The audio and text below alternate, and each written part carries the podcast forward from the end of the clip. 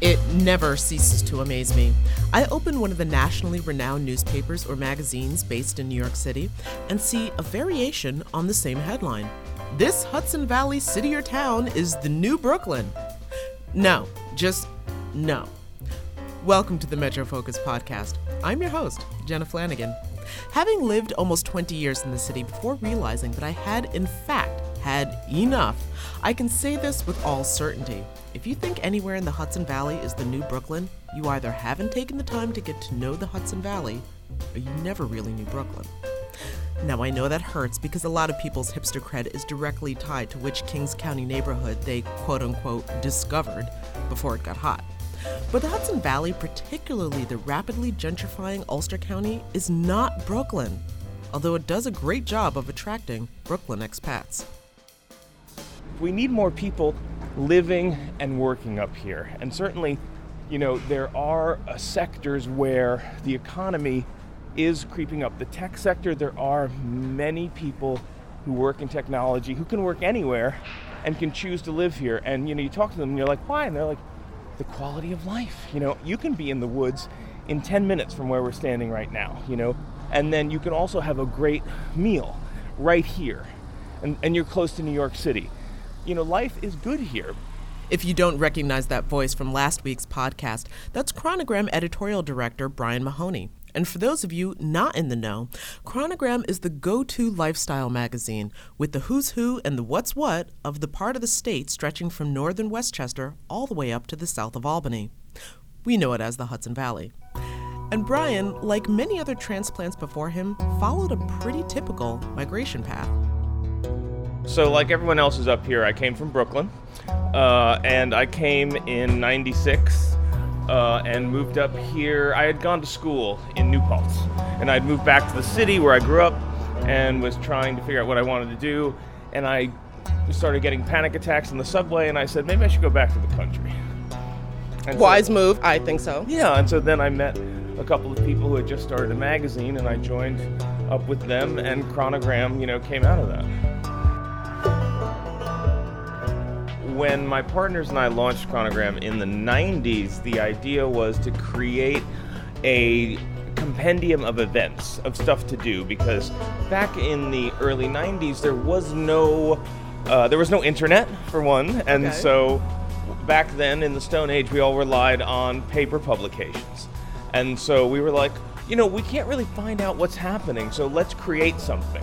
It was a very much a DIY, let's, uh, you know, put on a show mentality. All right, and of course, it's not like there wasn't anything that was going on. You were just telling people, like aggregating a location for people to find it. Right, and so then the magazine kind of comes out of that, and so it has evolved over 25 years into something which is much more than just listing of events like Time Out New York, say, but more into what people would you know recognize as like a Village Voice style alt weekly, except we're a monthly.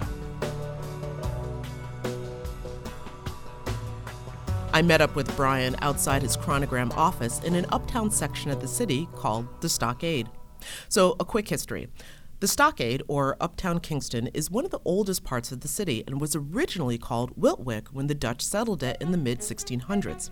The neighborhood got its name when it was walled in, so to speak, to separate Dutch settlers from members of the Lenape Nation whose land they were on, but that's a whole nother podcast.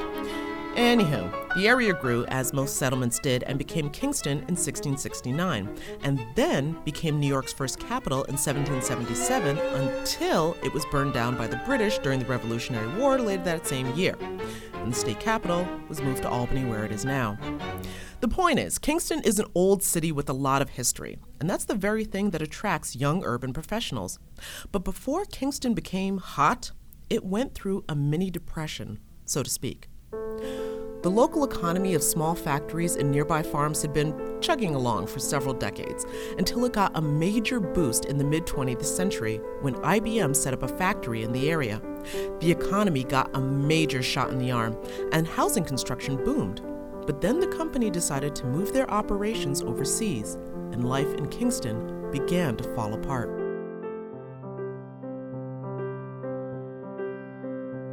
In the 90s, IBM had just left, and IBM had been the major employer. And so Kingston had struggled for, you know, a decade and a half, two decades after that, to really find out what its next identity was. And the county, the city, all of the economic development officials were really keen on finding the next IBM to come in, and that never happened. And so what happened in its place was lots of empty storefronts. The the uptown where we're standing now, which had been the commercial center, was kind of gutted, and the mall took away all of the retail. And so there was a real sense of like tumbleweeds blowing down the street. That's an understatement. yeah. Unfortunately, this is the Kingston that I remember most. I graduated high school about the same time that IBM closed its doors, and Kingston, which was always a small city, became marked with empty storefronts, rising crime rates, and an overall lack of opportunity for residents who were left behind. And the real estate? Well, prices began to plummet. But then, in the mid aughts, about 2006 2007, something began to change. And one of the things that happened was there was a restaurant that opened up uh, on Wall Street called Elephant. And Elephant was this kind of punk tapas bar. And it was opened by a couple of restaurant people who didn't want to open up your standard, uh, like sit down restaurant. They wanted to do something that was new and exciting. And they were going to do it in Rhinebeck where they lived, but the rents were too high. So they said, Oh, Kingston, we can get something for cheap in Kingston and take a chance. Mm-hmm. And so that was kind of the first sense of something is flowering in Kingston, and it and it suddenly you had all of these artists, all of these artisans coming out of the woodwork and coalescing around this place, and so out of that and that a bunch of those people were the same people who started the O Positive Festival a couple years later, which really starts to put Kingston on the map as a hub of artistic activity. And that's when things really started to transform. In 2010, Hudson Valley painter Joe Concra started a festival of music and arts for healthcare called O Positive. And as the festival grew, Brian says more and more artists began to discover and resettle in Kingston. If anything, I'd like to, you know, take some of the credit with Chronogram that we've fostered a culture of creativity that you know, I've spoken to a few people that have said, you know, I, I, used to come for the weekend and I saw a chronogram on someone's coffee table and I said, you know, looking at this magazine, this is a place where I can live, right? And so, but the thing about it is, you know, Ulster County, Woodstock, New Paltz has always been a haven for artists. You know, I mean, you can go back to the Maverick Arts Colony, you can go, you know, even further back, you know, to Byrdcliffe up in Woodstock. And so Ulster County has always been a home for artists, and it's a place that's removed from the city where artists also are out of that kind of you know magnifying lens of the critical gaze of New York City. So they feel like they can come up here you know hole up take chances do those things. And so my little corner of the world started to diversify. As more and more of the creative class left the high rents and small spaces of New York City for a quieter, slower, cheaper space of the Hudson Valley in towns like New Paltz, Kingston, Rosendale, hell, even Stone Ridge suddenly became an upper class exclusive weekend getaway where some people even chose to move full time. Restaurants, boutiques, and artisan shops filled empty storefronts, and real estate prices began to soar. But with the creative economic boom came a familiar tension I remembered from Brooklyn. So, one of the things that's really changed uh, the face of Kingston has been this idea of remote work. So, the Kingston population since 2010 has actually declined. But the people who are moving in are moving in now instead of like when I did in the 90s, I came and moved to the Hudson Valley. I was like, okay, I need a job. Like people are moving now with their jobs from Google, from other firms where they're making quite good money and they can live here and their job is based in Chicago or Portland or New York City and they can make that salary and then live here and maybe commute one day a week into the city or they just work remotely full time for some some company. And so that's what we're seeing. We're also seeing a rise in filmmaking. Andy's right. The box office smash A Quiet Place was filmed in the Hudson Valley, and even actress and producer Mary Stuart Masterson is working on building a film studio in Kingston. But for many people who've lived in the region through the rough years, struggling to make ends meet on the less prosperous Hudson Valley salaries are feeling left out of Kingston's trendy buzz. The problems, you know, come when you have organizations that spring up or businesses that feel like they're only catering to this new group of people and their perceived grievances around that.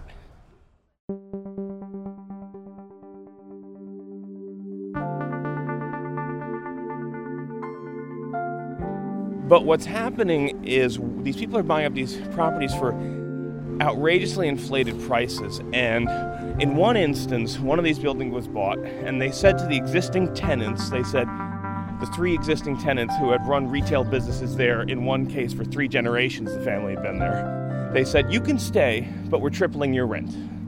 Right? And so they were like, Well, I guess we're leaving. And so, you know, that's the downside to when these buildings are going to sell for these wildly inflated prices, they're going to need to, you know, make the money. But on the backs of what is a real question here. Because our population has been in decline, because that it's not as if everyone works for Google here. We can only support so many restaurants. We can only, only support so many dress shops. And so we haven't solved the problem yet of how are we going to support all these retail businesses and how do we provide jobs for people, good jobs for people who grow up here. Not only that, but some of the new business owners in the area misjudge its economic prowess, and they find themselves either disappointed or closing up shop when they realize they're not going to do the same amount of business that they once had in, say, Kings County. And so the real question is, you know, how do you support yourself on a Tuesday night in February as a, as a, as a restaurant, right? And so there was a project that was proposed for the old Woolworth building on Wall Street across from my office. And the idea was it was going to be a Eataly style food court. And 50 vendors and it would be bread, cheese, wine, etc. But you know, it's a Saturday afternoon. There are not many people out, right? And you can see this. You know, we're walking around. It's kind of a nice day. There's just not that many people here. The first nice day in months, and yeah. Right. And so the project, you know, has is supposedly still going to happen, but I can't see how. So, is any part of the Hudson Valley ever really going to be a so called New Brooklyn? No, there simply aren't the numbers.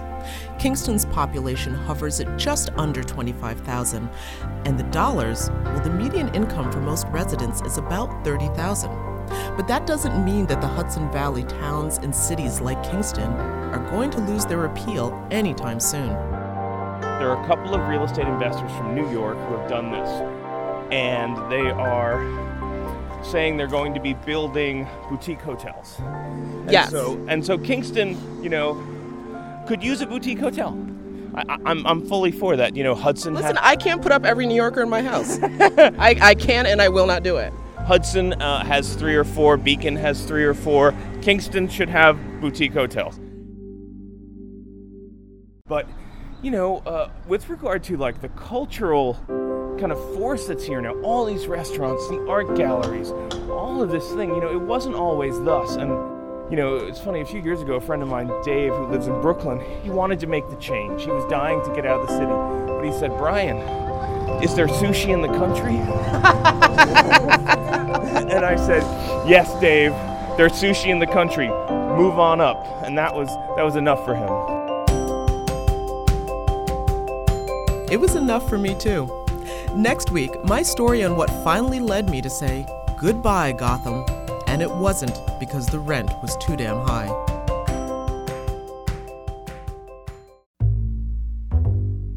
Thank you for listening.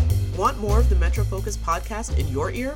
Subscribe on SoundCloud, iTunes, or wherever you get your podcasts. Also, please remember to like Metro Focus on Facebook and Twitter. And if you have a question for me or any of the Metro Focus staff, ask us on Twitter with hashtag MetroFocus.